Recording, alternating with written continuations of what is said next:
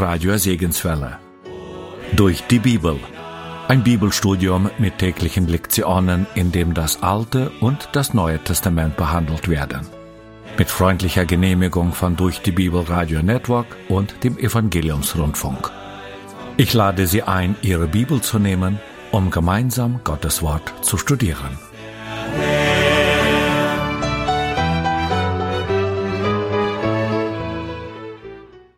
Durch die Bibel. Eine Entdeckungsreise durch das Buch der Bücher von Dr. Vernon Mackey. Ins Deutsche übertragen von Andreas Eitschberger und gesprochen von Kai-Uwe Wojczak. Ich begrüße Sie zu unserer Sendereihe Durch die Bibel. Herzlich willkommen. Schon seit einiger Zeit sind wir dabei, das alttestamentliche Buch des Propheten Jeremia genauer unter die Lupe zu nehmen. Diesmal geht es weiter ab Kapitel 41. Ungefähr 30 Jahre lang hatte Jeremia das Volk des Südreiches Juda dazu aufgefordert, zu Gott umzukehren. Ansonsten würde Gott das Volk strafen. Das Volk gehorchte aber nicht und wähnte sich in Sicherheit. In der letzten Sendung haben wir schließlich von der Zerstörung Jerusalems gehört, von der Verschleppung eines Großteils des Volkes nach Babylon und vom Schicksal Zedekias, des letzten Königs von Juda. Nur ein verhältnismäßig kleiner Teil der Bevölkerung bleibt in Jerusalem und in den anderen Städten Judas zurück. Menschen etwa, die krank oder behindert sind und die die unfreiwillige Reise nach Babylon kaum überstehen würden. Aber auch Leute, die auf irgendeine Weise Dreck am Stecken haben, sprich, die in der Vergangenheit mit dem Gesetz in Konflikt geraten sind. Was mit diesem Rest geschieht, der in Juda zurückbleibt, das erfahren Sie in den nächsten Minuten. Am Ende der letzten Sendung bin ich bereits kurz darauf eingegangen. Nachdem Jerusalem vom babylonischen König Nebukadnezar eingenommen und zerstört worden war, wurde ein Großteil der Bevölkerung nach Babylon verschleppt, in die sogenannte babylonische Gefangenschaft. Im Landesinnern von Juda gab es aber immer noch ein paar versprengte militärische Einheiten, bestehend aus Leuten, die sich kaum damit abfinden konnten, dass die Babylonier den Sieg davongetragen hatten. Sie ärgerten sich darüber, dass der König von Babylon einen Mann namens Gedalia zum Statthalter über die Städte Judas ernannt hatte, der nun die Verantwortung für die Zurückgebliebenen übernehmen sollte. Gedalia war ihnen auch deshalb ein Dorn im Auge, weil er die Hauptleute dieser Einheiten davon überzeugen wollte, sich endlich dem babylonischen König zu unterwerfen. Schließlich planten einige, Gedalia zu töten. Genau darüber berichtet das 41. Kapitel im Buch Jeremia. Eines Tages macht sich ein gewisser Jeschmael mit zehn weiteren Leuten nach Mitzpah auf und treffen dort auf Gedalia. Sie töten ihn und alle Judäer, die bei ihm sind, und auch die babylonischen Soldaten, die dort Wache halten. Anschließend nehmen Jeschmael und seine Leute die Bürger der Stadt Mizpah gefangen. Jeschmael hat vor, sie in das Land der Ammoniter zu verschleppen. Ein Mann namens Johanan ist tief besorgt über das, was Jeschmael angerichtet hat.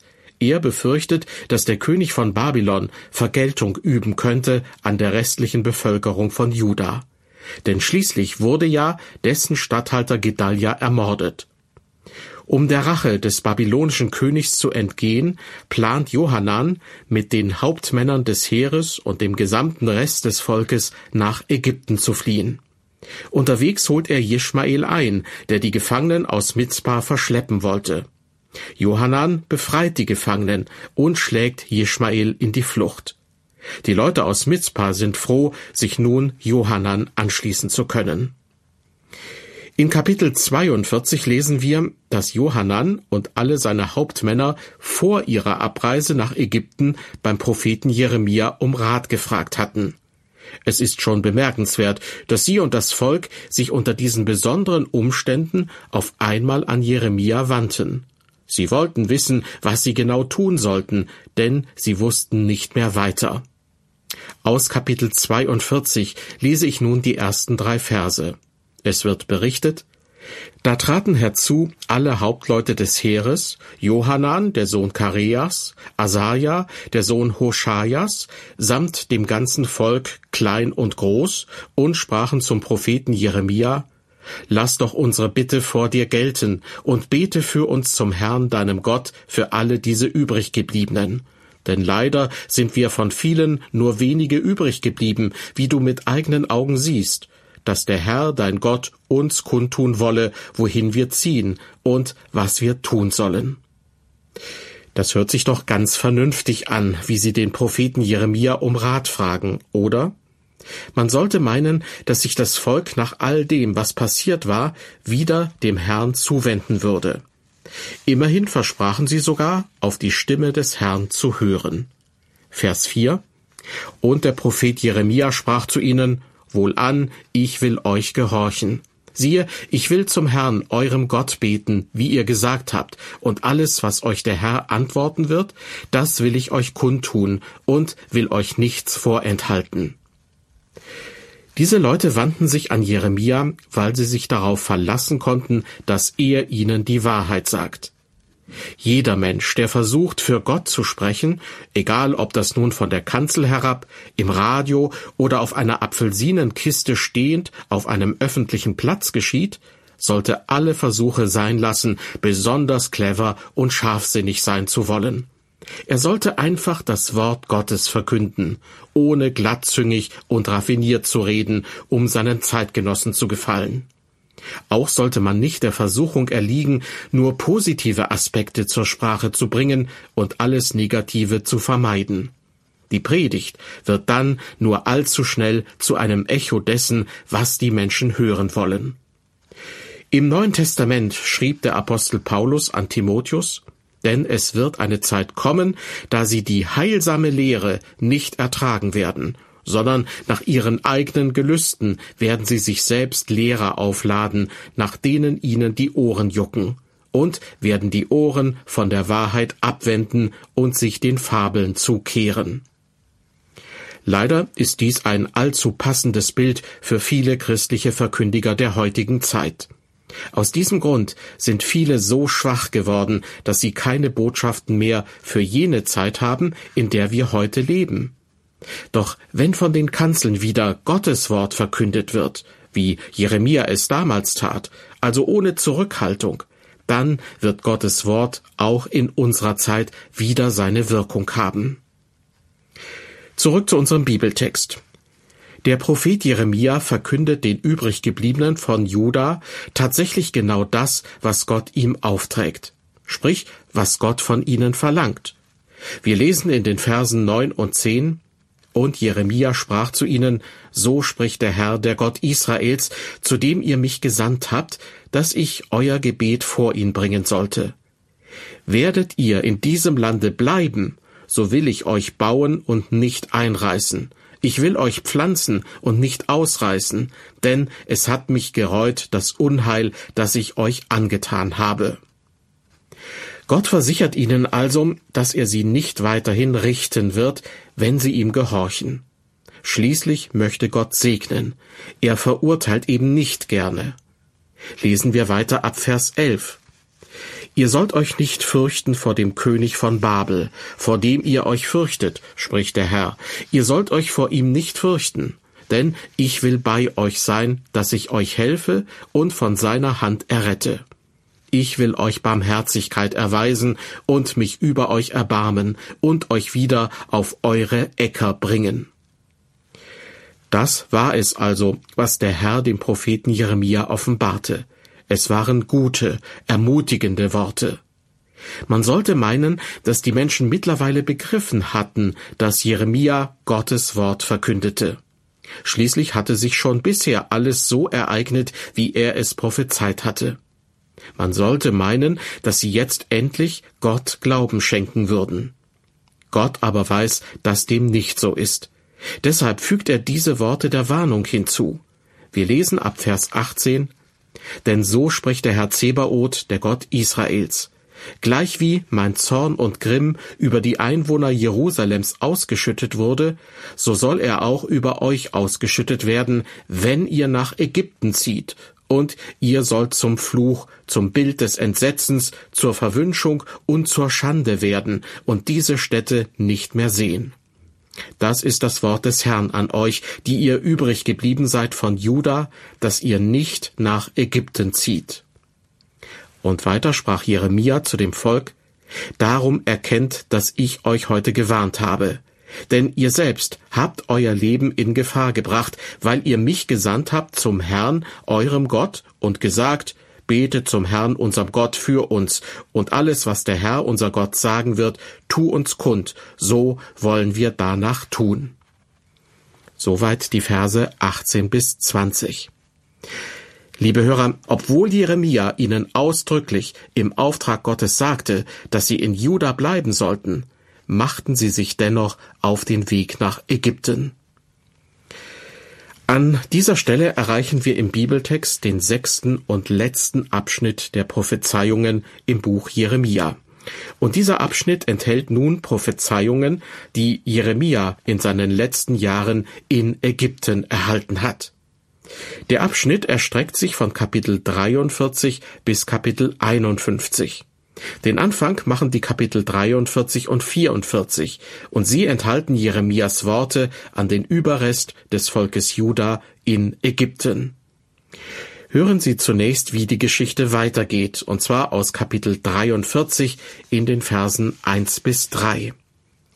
Als Jeremia dem ganzen Volk alle Worte des Herrn, ihres Gottes, ausgerichtet hatte, wie ihm der Herr, ihr Gott, alle diese Worte an sie befohlen hatte, sprachen Asaja, der Sohn Hoschajas, und Johanan, der Sohn Kareachs, und alle aufsässigen Männer zu Jeremia, Du lügst. Der Herr unser Gott hat dich nicht zu uns gesandt und gesagt, ihr sollt nicht nach Ägypten ziehen, um dort zu wohnen sondern Baruch, der Sohn Nerias, beredet dich zu unserem Schaden, damit wir den Chaldäern, also den Babyloniern, übergeben werden und sie uns töten und nach Babel wegführen. Tja, fast möchte man sagen, in Abwandlung des Titels eines Romans aus dem vorigen Jahrhundert, im Osten nichts Neues. Diese Menschen verhalten sich wie eh und je. Sie behaupten, dass Gott diese prophetischen Worte Jeremia gar nicht gesagt haben kann. Tatsächlich aber besteht das Problem darin, dass sie von Jeremia gern gehört hätten, dass Gott ihre Reisepläne bestätigt. Stattdessen sagte Gott ihnen, dass sie nicht nach Ägypten ziehen sollten. Wir lesen weiter ab Vers 5 sondern Johanan, der Sohn Kareas, und alle Hauptleute des Heeres nahmen zu sich alle übriggebliebenen von Juda, die von allen Völkern, wohin sie geflohen, zurückgekommen waren, um im Lande Juda zu wohnen, nämlich Männer, Frauen und Kinder, dazu die Königstöchter und alle übrigen, die Nebuzaradan, der Oberste der Leibwache, bei Gedalia, dem Sohn Ahikams, des Sohnes Schaphans, gelassen hatte, und auch den Propheten Jeremia und Baruch, den Sohn Nerias. Und sie zogen nach Ägyptenland, denn sie wollten der Stimme des Herrn nicht gehorchen, und kamen nach Tachpanhes. Johanan und die Hauptmänner zwangen also den Rest, einschließlich des Propheten Jeremia, nach Ägypten zu ziehen. Sie gingen nach Tachpanhes zurück, einem Ort in der Nähe jenes Gebietes, wo sie sich viele Jahrhunderte vorher im Lande Gosen oder Goshen zu einem Volk entwickelt hatten. Sie zwangen Jeremia gegen seinen Willen mitzugehen, aber er spricht weiter zu ihnen im Auftrag Gottes. Wir lesen in Jeremia 43 ab Vers 8, aber des Herrn Wort geschah zu Jeremia in Tachpanhes nimm große Steine und vergrabe sie in dem Boden am Eingang des Hauses des Pharao in Tachpanhes, so dass die Männer aus Juda es sehen. Sie sind also wieder in den Tongruben und Ziegeleien Ägyptens angekommen. Es ist eindeutig zu erkennen, dass der Ungehorsam Gott gegenüber ihnen nicht gerade zum Fortschritt verhilft. Sie sind wieder da, wo ihre Vorfahren hunderte Jahre zuvor aus der Sklaverei befreit wurden. Weiter ab Vers 10. Gott sprach zu Jeremia, Sprich zu ihnen, so spricht der Herr Zebaoth, der Gott Israels. siehe, ich will hinsenden und meinen Knecht Nebukadnezar, den König von Babel, holen lassen und will seinen Thron oben auf diese Steine setzen, die ich eingraben ließ. Und er soll seinen Thronhimmel darüber ausspannen. Er soll kommen und Ägyptenland schlagen und töten, wen es trifft, gefangen führen, wen es trifft, mit dem Schwert erschlagen, wen es trifft. Das muss man sich mal vorstellen. Das Volk, beziehungsweise was von ihm übrig geblieben ist, war nach Ägypten geflohen, um Nebukadnezar zu entkommen. Aber Gott wird es Nebukadnezar gestatten, Ägypten einzunehmen.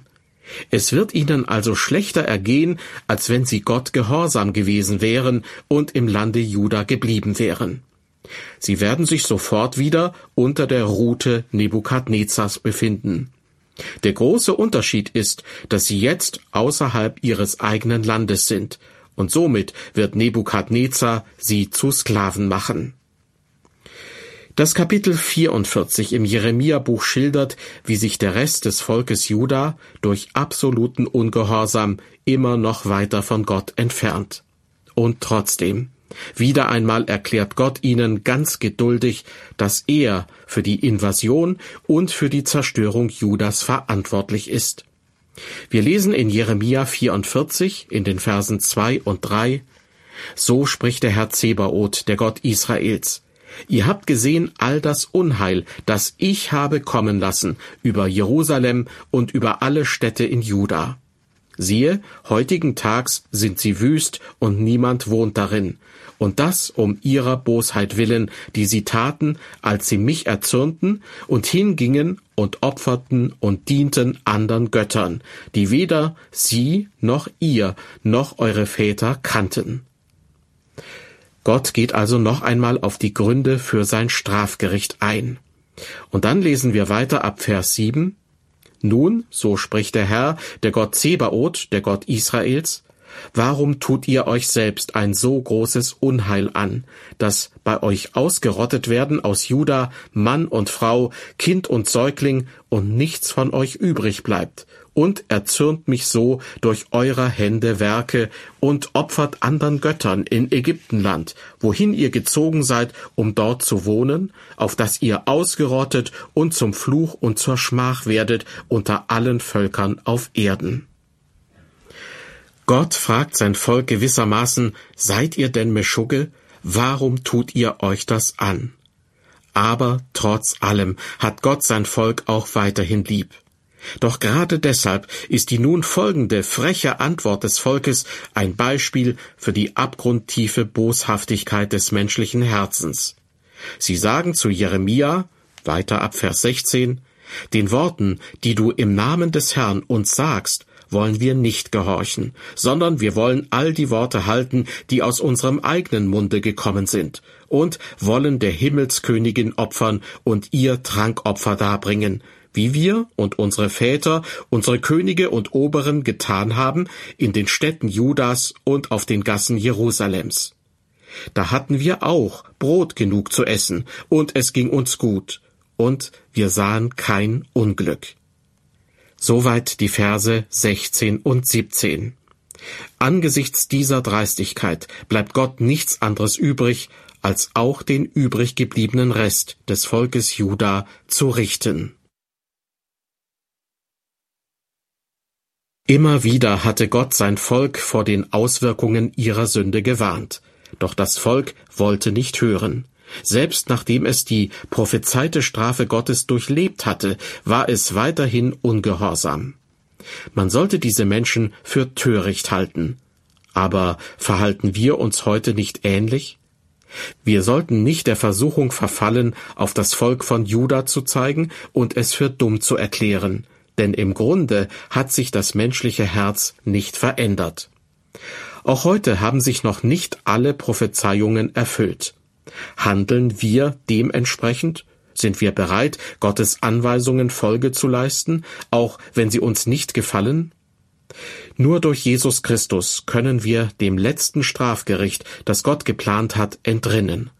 Ich überlasse sie daher seiner Obhut. Jesus Christus ist unser Anwalt vor Gott dem Vater. Vielen Dank, dass Sie wieder zugehört haben. Ich hoffe, Sie auch beim nächsten Mal wieder bei Durch die Bibel begrüßen zu dürfen.